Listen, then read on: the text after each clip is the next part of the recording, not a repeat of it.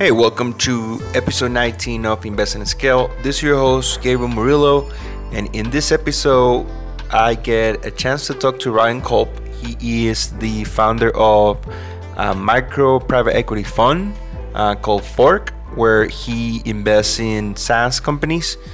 He is also the creator of microacquisitions.com. And in this episode, we talk about his journey before getting into buying businesses his creative and artistic journey, and also his mindset when it comes to unlocking your potential and setting goals. And half of this episode, we really got into more of the philosophy, the mindset, and the importance of understanding how to create leverage and how to create time freedom through investments and making sure that one enjoys the path, not only the destination. So, in this episode, we also get to celebrate a huge milestone for his investment fund, one of his largest acquisition. He announced the acquisition or the exit of this particular folio company, and it is a very exciting news just because the fact that he has shared a lot of uh, details in the process of creating, upgrading, innovating this particular uh, piece of software and yeah, he was just acquired recently. So with that, enjoy this episode. Thanks. Hey Ryan, welcome to the show, man. Hey man, thanks for having me. Yeah, super excited to finally connect with you. It's been like two, three years since I joined Micro Acquisitions. Again, I want to just share that with everybody that Ryan was the one that really brainwashed me into buying a business in a good way. So kudos to you for putting that. I'm pretty sure that that took a lot of your time and bandwidth when you could probably spend your time doing something more exciting for like all the other goals that you have in life and then you decided to still share with with people like me. So thank you for that. Thank you for saying that. You know when we made that course i'd say the without sounding like i'm full of myself the only backlash we got was actually by other people who do this. Other people who buy companies grow them turn around sell them anybody in that space, those people kind of hinted to me, and I won't say names, but they sent me one-on-one DMs or emails or, "Hey, saw this," and they would link to the course and say, like, "Why are you, why are you explaining this? Like, why aren't you sort of keeping this a secret?" And that alone was some interesting fuel to just keep doing it. I think anytime you upset the gatekeepers, you're probably doing the right thing. And our intention at the beginning was never to interrupt gatekeepers. It was literally like, I know something interesting other people might want to know. I think that's the source of all good, pure content. It could be a blog, it could be a, a documentary, whatever. But the byproduct, the after effect was that some people thought we were sharing their secrets or hurting their ability to get business done.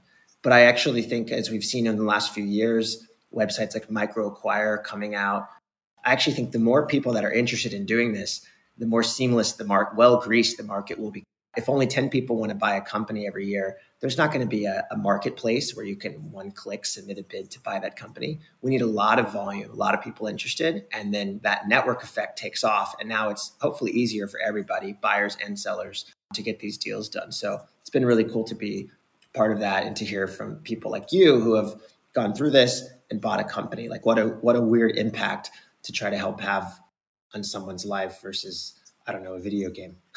Yeah, no, and I think one of the things that I really admire about you, for by the way, for the people listening, like if you go, I'll post in the show notes all the links, but Ryan's personal blog is super, super detail about like his bio and his story. Like he has a short one, and then he has like a, a full blown bio, which is amazing. But I think, I, I think I heard something a few weeks ago about there, there's this notion about your ego protecting you of not sharing and that's that that's been me all day long and i think you actually push throughout that kind of challenge is like you're putting all these ideas and thoughts and journeys and stories and you have to craft it and you spend a lot of time but you kill your ego when you did that right? Yeah. So of course i can't yeah. i can't comment too much on this without ruining the effect of the ego but yeah that's right there you go.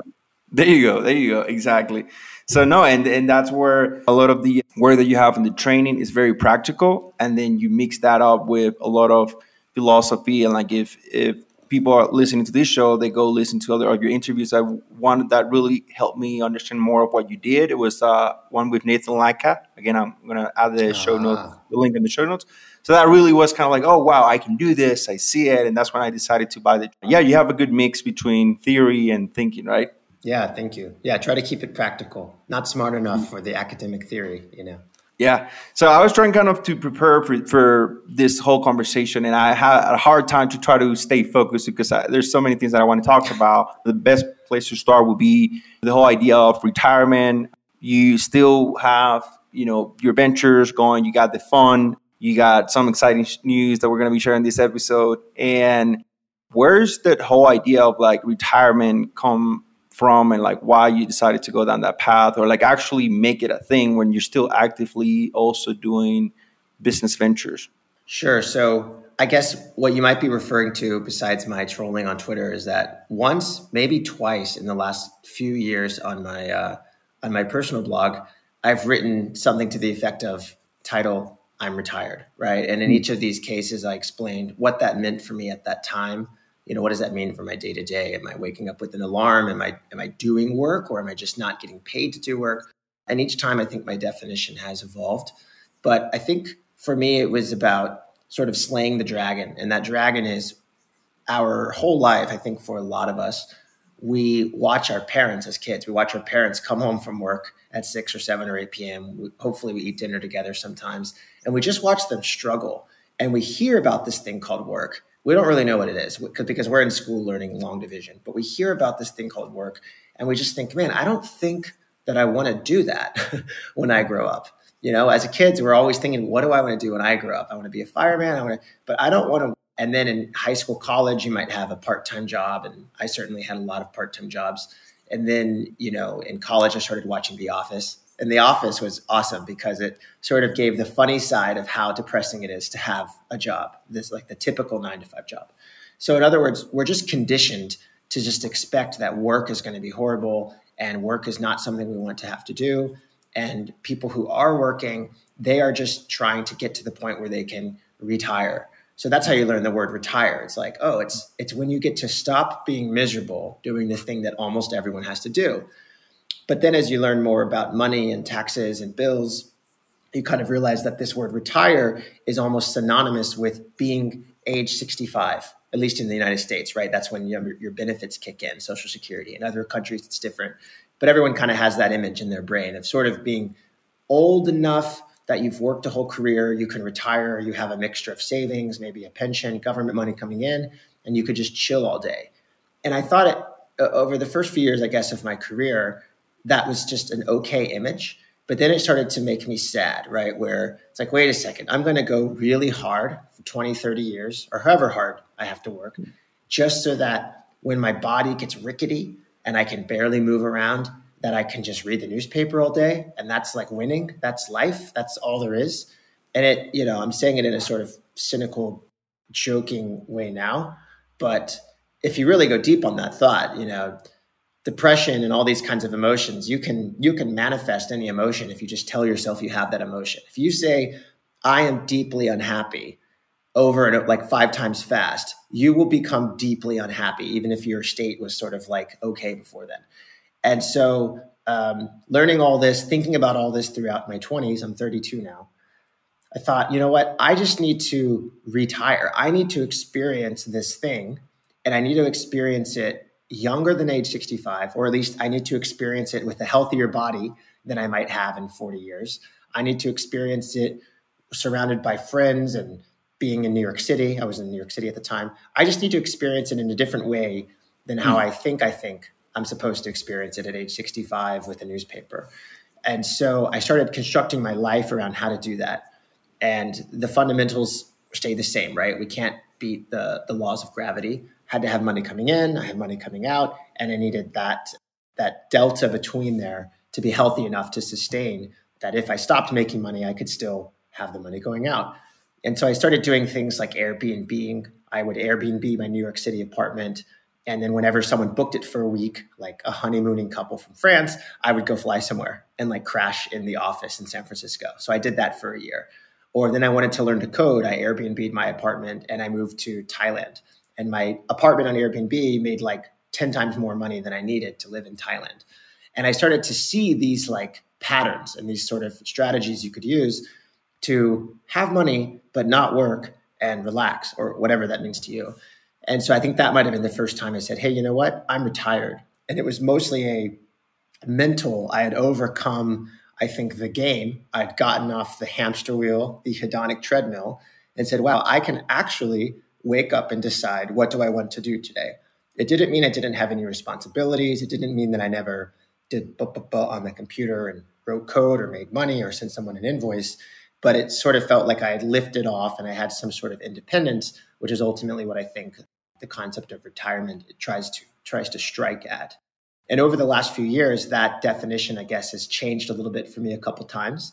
I've gone from going really, really hard, you know, wake up at 8 a.m., go to bed at 3 a.m., coding all day, to retired. I've done the whole like six months with no alarm, wake up at 2 p.m., play PlayStation, drink, hang out with friends, go to the bar on weeknights. I've done that, and that didn't really make me happy. So I've been finding that balance. But ultimately, I think I was able to, like I said, slay the dragon or break myself enough that now I can put back the pieces and say, okay, here's sort of the ideal structure for me. It's not having a boss and someone who depends on me, not having big deadlines, but you know, being able to express myself creatively. And I think when you're a creative person, creating good work means that people consume it, right? Just being creative and saying, let's combine ketchup with ice cream. You can say that's creative, but you can't call it art. It's only art if your creativity is something that people want to consume with their eyes, with their ears, with their money. So I like being able to create things that add value, but having that be sort of on an unparalleled path from the laws of gravity, which is money in, money out. So that's been my journey, I guess, the last few years, regardless of my location and what it looks like I'm doing day to day. Yeah, no, great. And, and quick question on what you're talking about art is the definition of art that you just mentioned and consumption. Is that something that is new to you? You being familiar with that definition for a while? I'm just curious because I never heard that. The last one that I heard about art is like doing things for the sake of doing it, not for a result or an outcome. And I really love it because I, I always consider myself not artistic. And I'm like, I actually love that. Like just doing it for the sake of doing it. We're gonna get into you doing music and you doing all these different things. And like you you probably will want to have people consume it, but you're not too worried about it though, right? Or are you? Well, this is definitely just one of my many personal theories. This has been something I've been working on for just that sentence that I mentioned, I've, I've, literally been working on it for maybe six, seven, eight months. Ever since I got into NFTs last year, I've been hanging out with, talking to, and trying to understand more artists than usual, more artists than the average person. I'm surrounded by NFT artists. I have a little agency called Uju. We have been doing Web3 projects, helping artists, providing free tools, doing live streams, Q&A, blog posts, writing smart contracts, whatever they need to, to try to be successful. And through that process, I've started to refine and create my own definition of, of art or what is an artist. And the funny thing about it is, all of us have a different definition of what is art.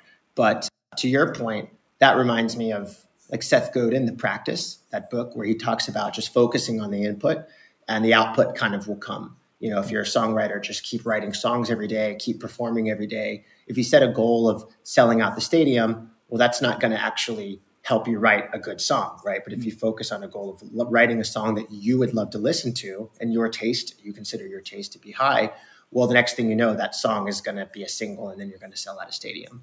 So that's sort of his idea.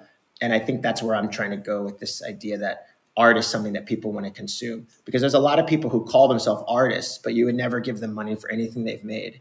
And in exchange for that, that lack of transaction, they will actually blame you right? And they will become the victim. They'll say, I'm the artist. You don't understand me. But the mm-hmm. thing is, if there's nothing to understand, like if I can't understand it and I'm a reasonably smart person and you know I have all my headed my gears in the right places, then there is nothing to understand. And that's sort of my PSA for artists or what I call artists with the quote. And that's why I think the gut check for what makes something art versus art with quotes is whether it's consumable by other people and you know even some other great thinkers share something similar like i was watching a documentary about on Netflix about these paintings that were all stolen from the Gardner Museum in, in Boston. And they said, look, the problem with stealing a big painting is that now that painting is no longer art. It was only art when it was on the wall and people looked at it. If it's in a closet and no one can ever see it for the history of the universe, it's the same difference as it being destroyed. it, it isn't art anymore. So I think I think there's supporting evidence to you know we can all cherry pick our definitions of art and artwork, and it's a very emotionally charged topic. But in my personal experience, my confirmation bias says unless you have that element of consumption, can we really call it art, or is it just like a doodle and something you do to pass the time? I love it. Yeah, no, that's a great point, and I think that definitely helped us uh, get into the the topic about setting personal goals and or journey on on building this portfolio of businesses and, and going through that. I think one of the things you mentioned in, in other podcasts is the fact that like you like people should start this whole acquisition entrepreneurship uh, journey by setting up personal goals. And in that, I mean, there's going to be some artistic things in there. There's going to be some unique abilities. You talk about that advantage, that that tiny advantage, and all that good stuff. Is, is, is there a pattern in there with your artistic expression of your talents? I, it sounds like you were you know into marketing and like then you started doing coding. So there's a, this mix which is fascinating to me because again i can totally resonate with that. You have allow yourself to evolve and explore. And even before doing all this stuff like again in your blog uh, you have this massive list of all the things that you tested. So anyways going back to the r is there any pattern into deal making business acquisition that you see that has given you some advantage compared to other people I'll try to answer this. It might sound a little roundabout, but I'll, I'll get back there. So, we're all familiar with this basic power law that if you are working out and you're, you're doing a curl and you're doing 10 reps, and it kind of feels easy. But then on like the seventh rep, it starts to be a little tougher, and the eighth rep and the ninth rep, and by the tenth rep, it's really hard to pull it off. We can kind of intuitively understand that that eighth, ninth, tenth rep is where we're actually building strength because we're, we're tearing our muscle tissue and forcing it to rebuild. And that's going to make it bigger next time so that the body can handle that load next time. Well, I think there's a complete analog to that and our artistic expression and the outcomes that we get at work or in life or whatever. We're capable of this much. And if no one's watching, you know, I'm holding my hands far apart, but we just achieve this much. And that that missing gap is sort of like where art is possible. I think that gap is sort of where sense of achievement is possible. I don't want to say that that's where happiness comes from. I don't think you have to be an overachiever to be happy, but at least to feel uh, fulfilled by your by your skill and potential. Yes, I think you have to push yourself. And so what I see is the first, I guess, goal we should make is actually how do I get to the point where I believe in myself? And a lot of times we have to see things to believe them. And so we can actually set literal goals like I want to make $1000 online or I want to, you know, launch a course or I want to get a promotion at my job. I want to get a raise of 15% at my job. We can and probably should set these super practical metrics based real world goals that aren't in our head, right? That are that are related to other people and salaries and whatever. Because when we then achieve those goals, that helps chip away at this real goal we should be having, which is I have a goal of believing in myself because I think that once I believe in myself, I can do anything. And so I would say that's the start. We set these goals that are a means to an end, believing in yourself. Once you believe in yourself, now you've unlocked that of additional talent, creativity, being willing to juxtapose two unlike things together and create something new. And then when you do that, all these other crazy things can happen but it's sort of like a stepping stone and we have to keep our eye on the prize. And it's interesting because you talk to a lot of people who nowadays all of us seem to be i would say the vibe that i'm getting from at least tech twitter and like bros and you know our sort of circles probably of people and people listening to this people are so interested in philosophy nowadays like you can go if you go have a drink with anybody after the first hour you're all going to be talking about the meaning of life and happiness. At least that's been my experience, like for the past couple years, traveling and hanging out with a lot of people. And I watched on a video the other day, this guy said, you know, Gen Z and increasingly millennials are the most obsessed generation with their happiness, but then they're the least happy, right? Mm. Because all they think about is their happiness versus like what he says makes you happy, which is just like focusing on doing good work. And then one day you realize that, wow, I'm happy. You know, I'm achieving things in life. I have good relationships, whatever. But we're so focused on like how to be happy. So people are saying, I'm not going to take this job because it won't make me happy. I'm not going to live in the city because it won't make me happy. It's kind of like we're doing it backwards. And so I found that, again, all of those other things, you know, these typical, those old school way of set a goal, achieve it, set a higher goal, achieve it, that's becoming out of fashion because these happiness philosophizers nowadays are trying to convince us that, like, Ryan, you know, you don't need more money because you should just be a minimalist and you should just have one pair of shoes and then be happy. And then, you know, you have one pair of shoes and you're not happy. That's not because they're wrong. That's not because minimalism is wrong. It's because you actually need to set ambitious goals for yourself so that you can unlock your potential. And when you unlock your potential, the happiness will come. And you don't have to do anything with the money. You don't have to do anything with the fruits of your labor. You can donate it. You can work hard for a nonprofit. You don't have to achieve in a secular way for secular purposes, but you need to achieve in an external way for internal growth purposes. Yeah, makes sense. No, that's very deep. And I can tell, like, yeah, we, I can absolutely keep talking about philosophy for the whole rest of the podcast. But the example you were talking earlier about, where there's a simple formula, perhaps Tim Ferriss, whoever came up with that long time ago, you know, or I bet he was not even the one that came up with it, but he made it popular for sure. Like the financial freedom or like time independence that's still very relevant for a lot of people, especially people wanting to buy a business. And that could be a simple financial metric. I'm not going to ask about your personal goals, financial goals. I'm curious to know your opinion. Just hypothetically, an example is that your goal was like, okay, if I make a million dollars, my expenses are, you know, half a million, like I have like I have achieved time freedom out of I, I have the flexibility to move my time. I can take breaks, like you're saying. I can be quote unquote retire and do my thing and pursue crypto and pursue music. The question is like now that you've been through this multiple buying and selling businesses and whatnot, is that goal now changing over time? Like meaning the number that just purely financially is it like, okay, now from one, you know, I, I achieved that. Like you, you were saying a minute ago, I achieved that I can do five or I can do 10, and your, your hmm. expenses may stay at 500, whatever. I'm talking about yearly numbers, rounding up a hypothetical right. example. But is that something that changes as you go along and you start getting better at doing deals and like acquiring businesses? Is that changing or is that stable in, in your personal case? It's definitely been changing. I think, sort of in a linear step function sort of way, it's been changing, which I think is not you know patting myself in the back, but I think that's sort of a, a rational way to go about it.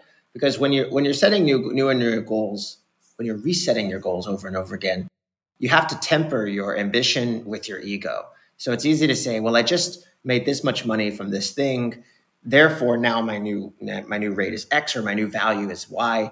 And that's not always true, right? Because a lot of times our success is a little bit of luck and a little bit of timing. And just because, you know, I make this much money on this like consulting gig doesn't really always mean I I deserve that on every gig, like because my skill level is going up and down and the right fit and the, the budget. And so it, it's kind of tough to say it's an exact science, but I would say my goals in the general sense, you know, financial and numbers is not this necessarily that I say each year, each month, I want to make more money. It's that I want to do less work. I want to do less work and maybe make the same, the same money. And so that means now that gives me something to focus on tactically, which is creating more leverage, right? So I was a marketer for years, and then I was kind of basically full time developer for a few years. Now I do a little bit of both. But for me to create more leverage at this point, I don't think I should really become a senior engineer. Like, I don't think I should invest the time going from an intermediate, excuse me, developer who's quick, I can quickly hack things together, I could invest hundreds of hours, maybe thousands of hours into becoming a senior engineer. Or I think the way to create more leverage would be to just hire a senior engineer part time to solve the tougher problems at our apps. Similarly, with marketing, I think I was a better marketer a couple few years ago. I knew more marketers. I went to marketing conferences. I spoke at marketing conferences. I was more aware with all of the tools. And now some of the tooling and the channels have changed a bit. I'm not an old school marketer, but I'm just not super current these days. And so, if I wanted to uh, grow one of our companies, I would look for leverage, which would mean how can I find one of these marketers that is making use of all the latest and greatest tools and technologies and analytics and whatever.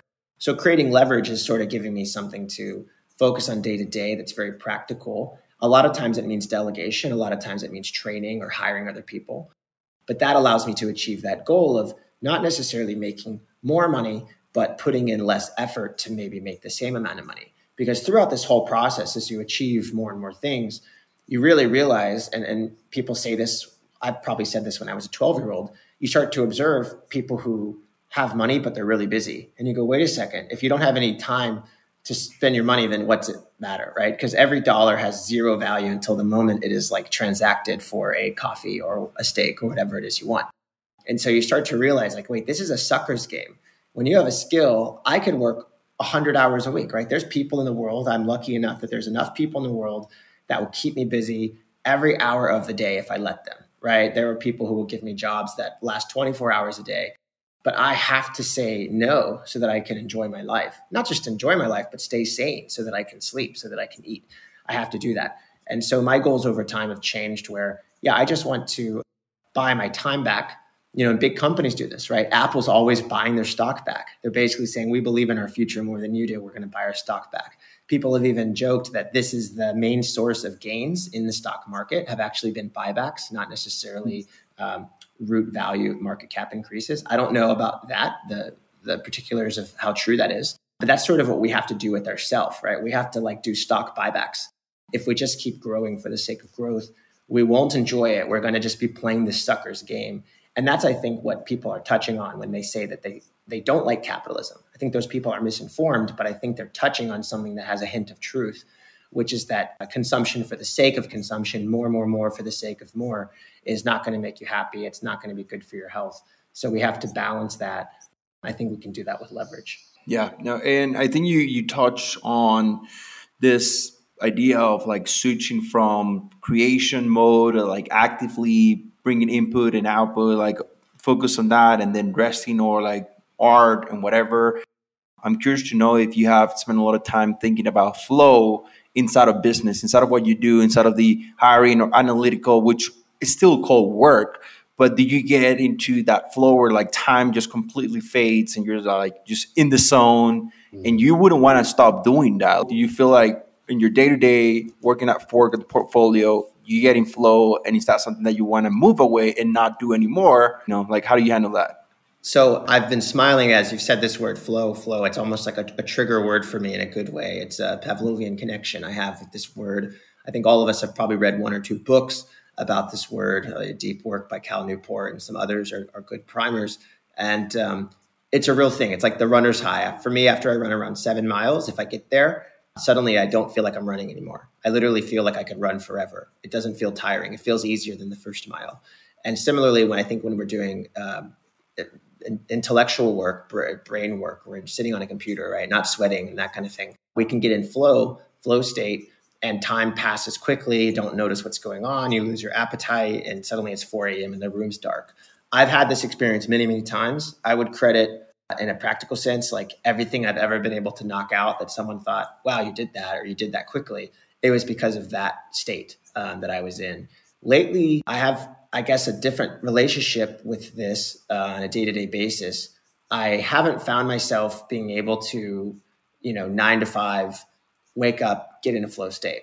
I just, I don't know. I'm, I'm not saying I'm too old or, or that my brain is broken but it hasn't been my experience lately. Instead, lately, what I've experienced is like once a week, I will just sit down on the computer. I will clear my schedule. I'll have no calls, no meetings. Like, don't even have to take out the trash. Like, I literally want to not have to leave my house at all, not even for five minutes to get a coffee. So I'll go buy two coffees and put them in my fridge.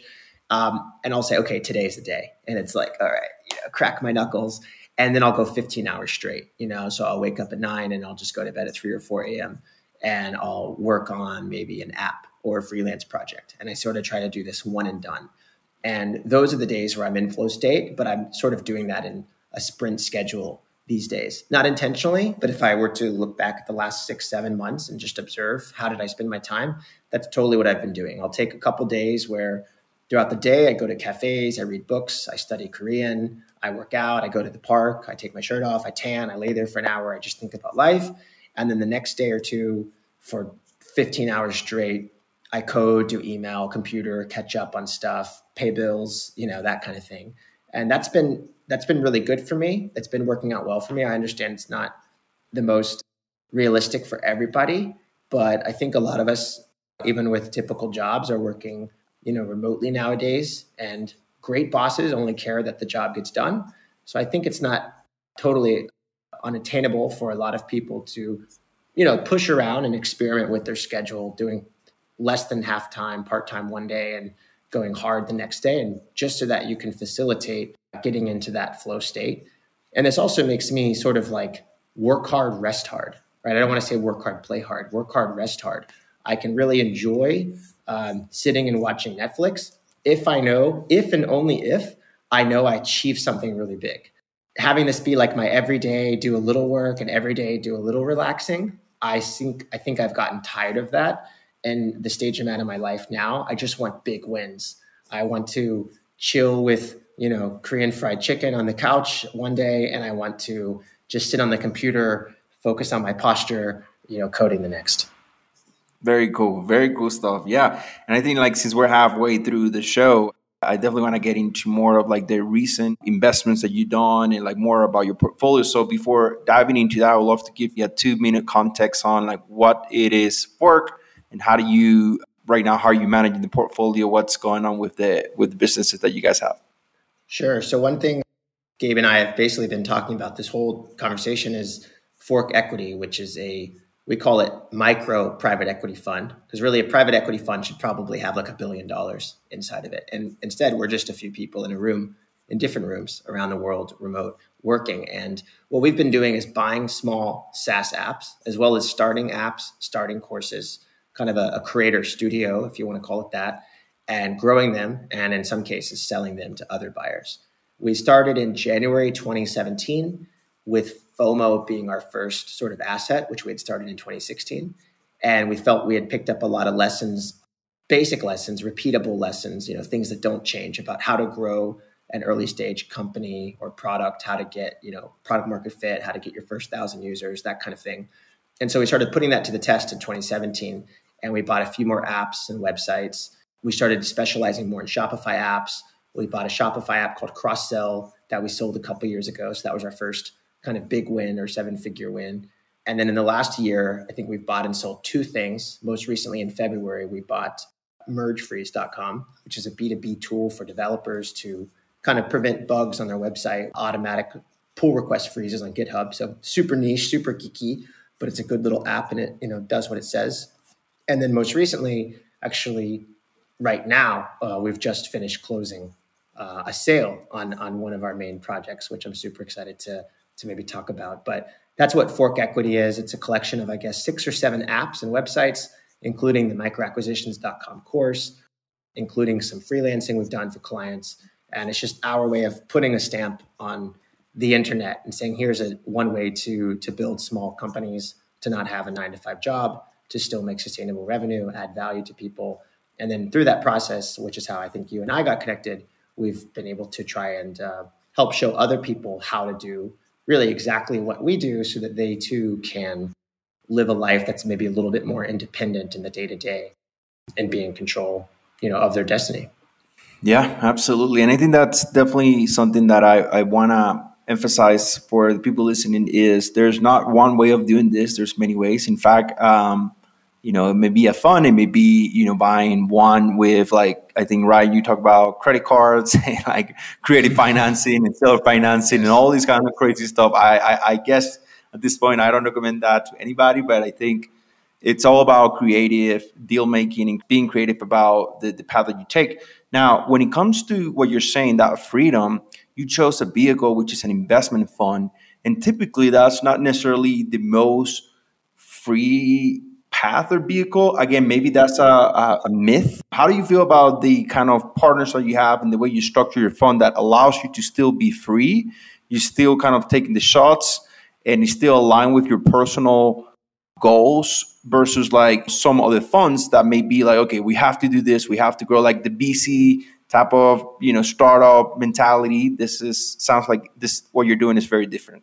Yeah that's a really really, really great question. And I'm glad to finally talk about that here because right now we answer this question a little bit in our pitch deck, but only like a few hundred investors have ever seen that, right? So this is a, good opportunity. So if you're starting a fund in the classic sense or how the average person would assume a fund is structured, you'd probably be right. You get other rich people to give you money. Those rich people become your boss. You have to send them lots of reports every month about your deal flow and how your companies are doing. And the way you get paid twofold. You get a small percentage of the fund. So let's say you raise $100 million and you have a 2% management fee, then you could spend, you know, $2 million hiring your team and paying salaries.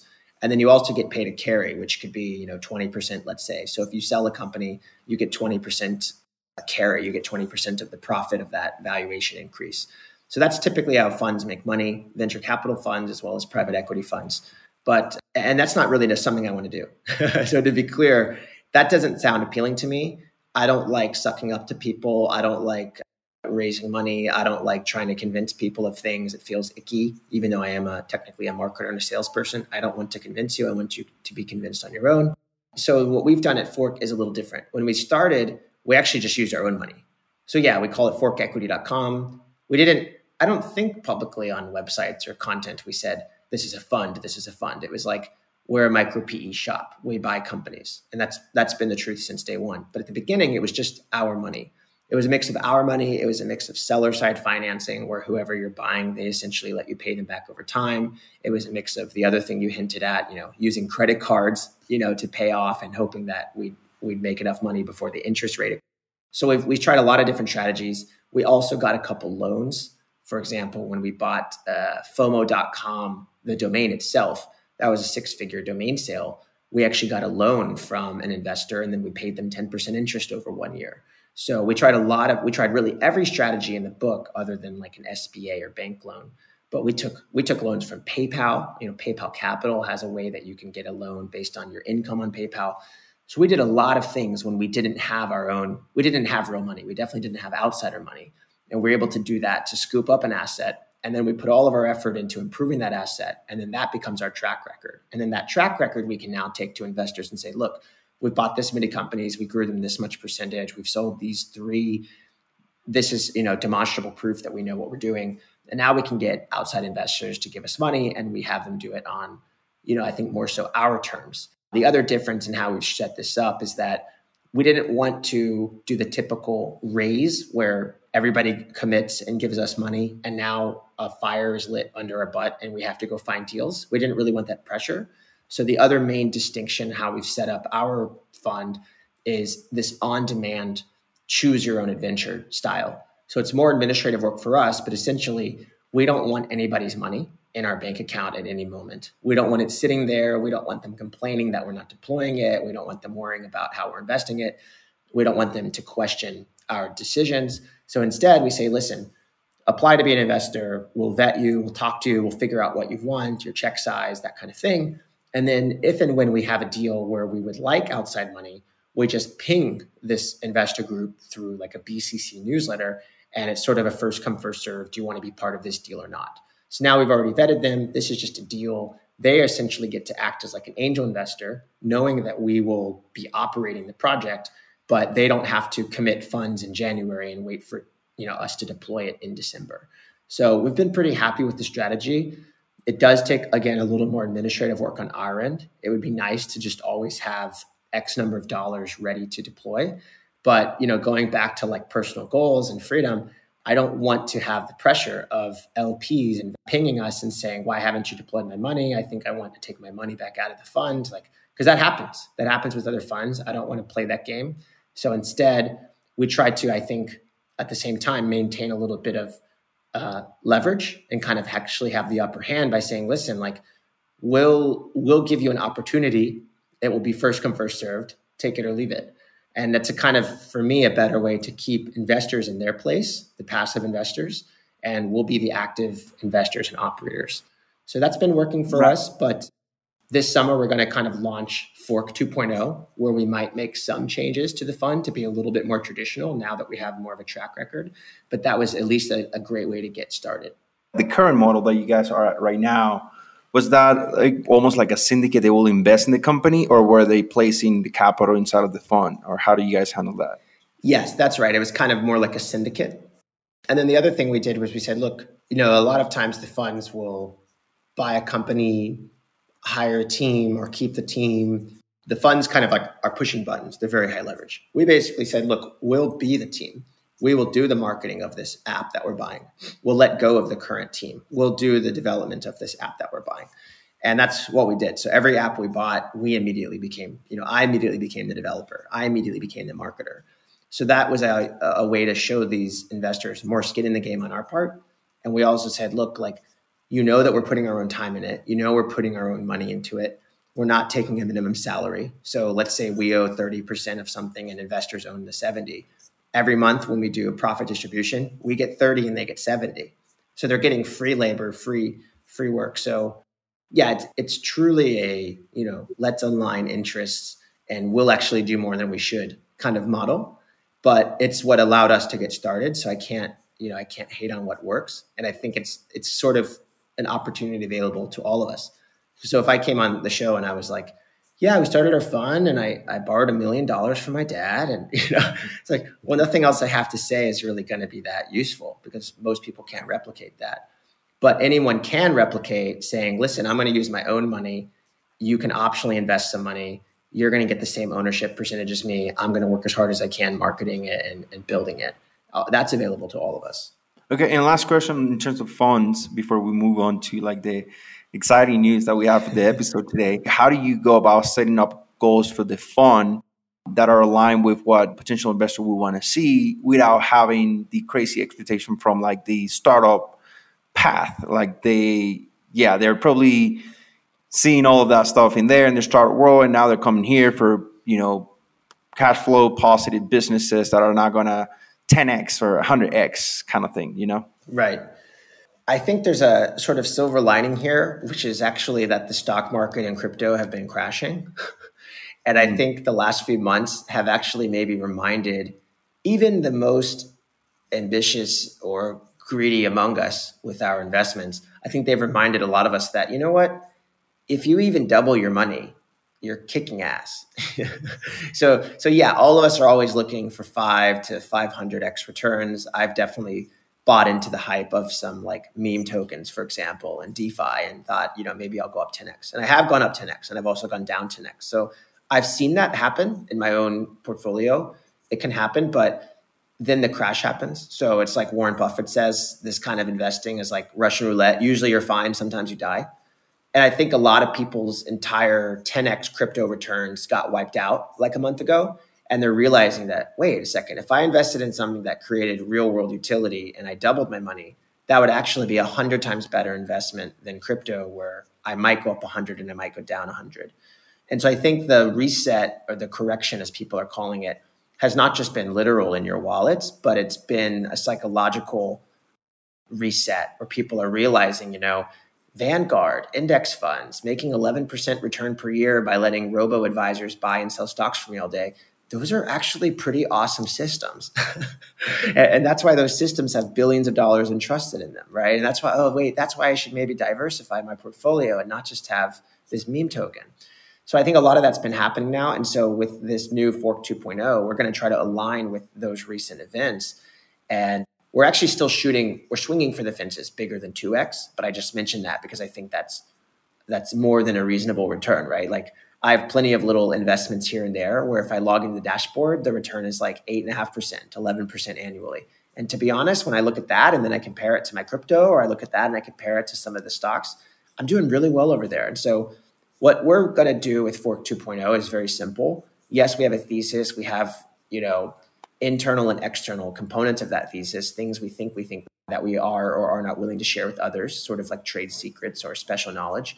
But the the practical way we're looking at this is look, we're going to try to buy a B2B SaaS app that generates $10,000 a month revenue, not necessarily profit, but $10,000 a month revenue, because that to me says they have at least, you know, two, 300 customers.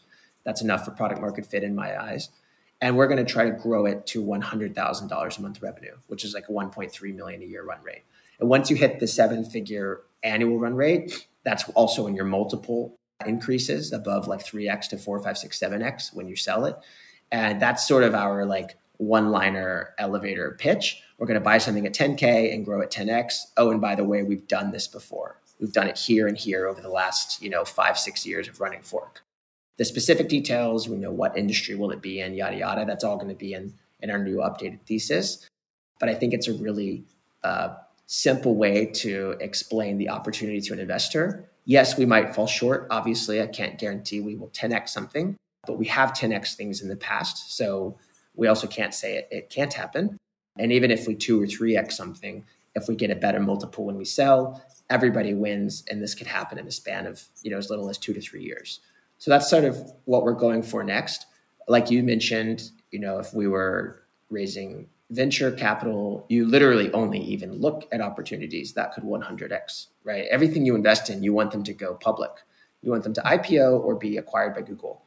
But when you're doing this micro PE, to be honest, you don't ever even need to sell the company. And this is what's really interesting. An exit does not actually have to mean you sell the company. It could just mean you pay back all the investors their money plus a return. So we have a couple apps at Fork that we have no intention of ever selling. They're just little cash cows. They're just money printing machines one of those apps had an investor. We paid that investor back.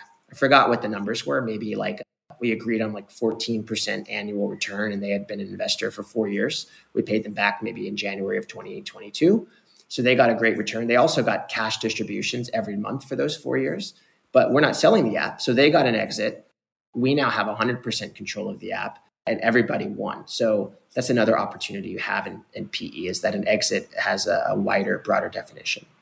Outstanding. Well, and congratulations on that new model that's going to be launching soon. And I think now it's time to finally get into the exciting news. And again, you mentioned there's uh, quite a few businesses uh, that you guys acquire, and some of those have you're keeping them. But this particular one, it's one of the core ones that you share a lot in articles and like a lot of details. And I cannot wait to hear more about it. Yes. So today's uh, big news, I'm, I'm stoked to announce for the first time here with you, is um, we've just sold FOMO, FOMO.com. It's been kind of, not to sound cliche, but my baby for around six years. Started it in 2016. And it's been a long, fun, incredible journey. I've learned everything I've learned almost has has come from operating FOMO, which which by the way goes to show that we think we need to learn something and before we can go do the thing. But I think for me, FOMO is a living case study in learning by doing. You know, because I had to fix bugs at FOMO, I learned how to fix bugs. because I had to send, like, I had to, you know, do customer support at FOMO, I learned how to have bedside manner and do good customer support. I learned so much by doing, and that's why we constantly encourage people to just start, you know, within reason, right? Without without risking the farm, just start. But yeah, so we, we just sold FOMO to a fund, a new fund that is backed by uh, a much larger fund called Primary.vc, Primary Ventures rather, and you could check them out at Primary.vc. And they've had a lot of interesting particularly B2B, dev, SaaS investments, including some unicorns, including Jet, I think, and others over the last several years. In fact, I used to work for a company that was funded by Primary. I didn't find this out until later, back in 2014. And they've founded this new fund, Relay Commerce, to kind of work with specifically Shopify or e commerce SaaS entrepreneurs. So they, similar to us at FOMO, see this huge opportunity in providing the tools for e-commerce stores to thrive. And as we're all kind of familiar with by now, Shopify, the number one, I think, leader in the space, has a great product, but they really depend on the app network and the app partners to make their product a whole product. They sort of provide the, the basics, you know, they take the money and they send the receipt. But these apps provide the rest. So without an app, you can't really have a good Shopify store. You can't really have a business. And so that's something that we've picked up on at FOMO over the years. And that's something that Relay has picked up on so I think we're joining as really their first acquisition of this fund. And I'm sticking around for the next year at least to help them find more people like us so that they can continue to grow with the Shopify ecosystem, providing, you know, services to the next wave, I think, of e-commerce entrepreneurs. Oh man, congratulations. That's uh like you absolutely deserve a lot of yeah yeah absolutely and you know I, I wish there's more of you know in-person hangouts for you know our community like eventually I, I hope you consider that like maybe we go to Korea or somewhere. I don't know, but it would be kind of cool to meet the micro acquisition community and just really hang out with you because, again, man, it, it's a true inspiration, and I cannot wait to hear like what's going to happen after a year that you go through all of that experience and you continue to kind of like stretch yourself, grow, learn, experiment, and then report back. I think the report back is what really tells a lot about your personality and your generosity because again, it, it takes a lot of courage and people can you probably could get a lot of hate uh, from different perspective and different angles and whatnot i'm excited i'm inspired by you and, and congratulations. Thank you. Really appreciate it. Yeah i think you know a year from now i would love to have you and just kind of report back on what's going on. But you know before we wrap up is there anything else that you think maybe kind of like a deep question but i think you're you're a, a deep thinker and whatnot but is there anything that you wish people understand understood better about the work you do and what you're wanting to do with Fork 2.0? Is there something that I, know you touched a little bit on, kind of the type of relationship and the structure and whatnot, but anything else that you wish that people uh, knew more about what you do? There's either 50 things or, or only one thing. the, the first thing that comes to my mind is I want people to know that we like being challenged and we like changing our opinion about how all of this stuff works. So I think maybe where I could, you kind of just hinted at it, right? Where I or we could, any entrepreneur can rub someone else the wrong way and give them like, oh, I don't agree with that. It's like, that's the point. You know, we're, we're all just sort of like throwing these theorems out and seeing what happens. So whether you make a course or whether you buy a company and say, here's how we're going to do marketing or here's how we're not going to do marketing or I hate SEO or I hate Google ads, whatever.